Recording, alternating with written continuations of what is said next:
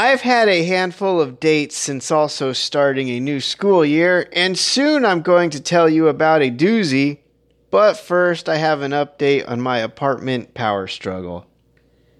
Climate change wasn't entirely to blame for my air conditioner fiasco. Turns out my apartment was not set up for enough electricity to even run air conditioning. I came home after 12 days of no air conditioning and five years of weak air conditioning to find both units humming. Our maintenance supervisor must have succeeded at getting enough amps or joules in here. After he re replaced the bedroom air conditioner and the new, new AC didn't turn on, he realized insufficient electricity was to blame. If my son and I don't explode over the weekend, then I have to award this win to Scotia Group, though I'm still upset about the traumatic experiences in my previous apartment complex and also the never ending gentrification we're being subjected to in my current apartment complex. The company motto is We don't build houses, but we make homes.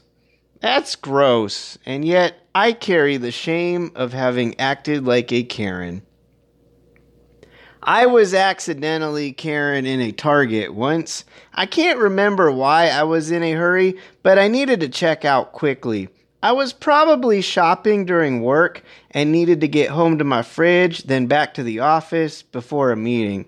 When I finally dumped a huge armful of groceries on the conveyor belt, the cashier apologized and said, My register is down. You're going to have to join another line.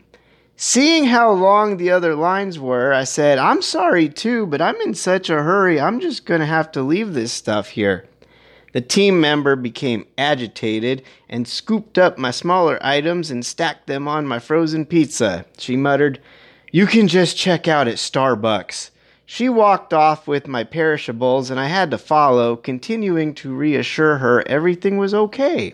She dumped my order at the in store Starbucks in front of a confused barista and demanded, Ring up this guy, please. He's in a hurry. The next few minutes were incredibly awkward. Being alive is embarrassing.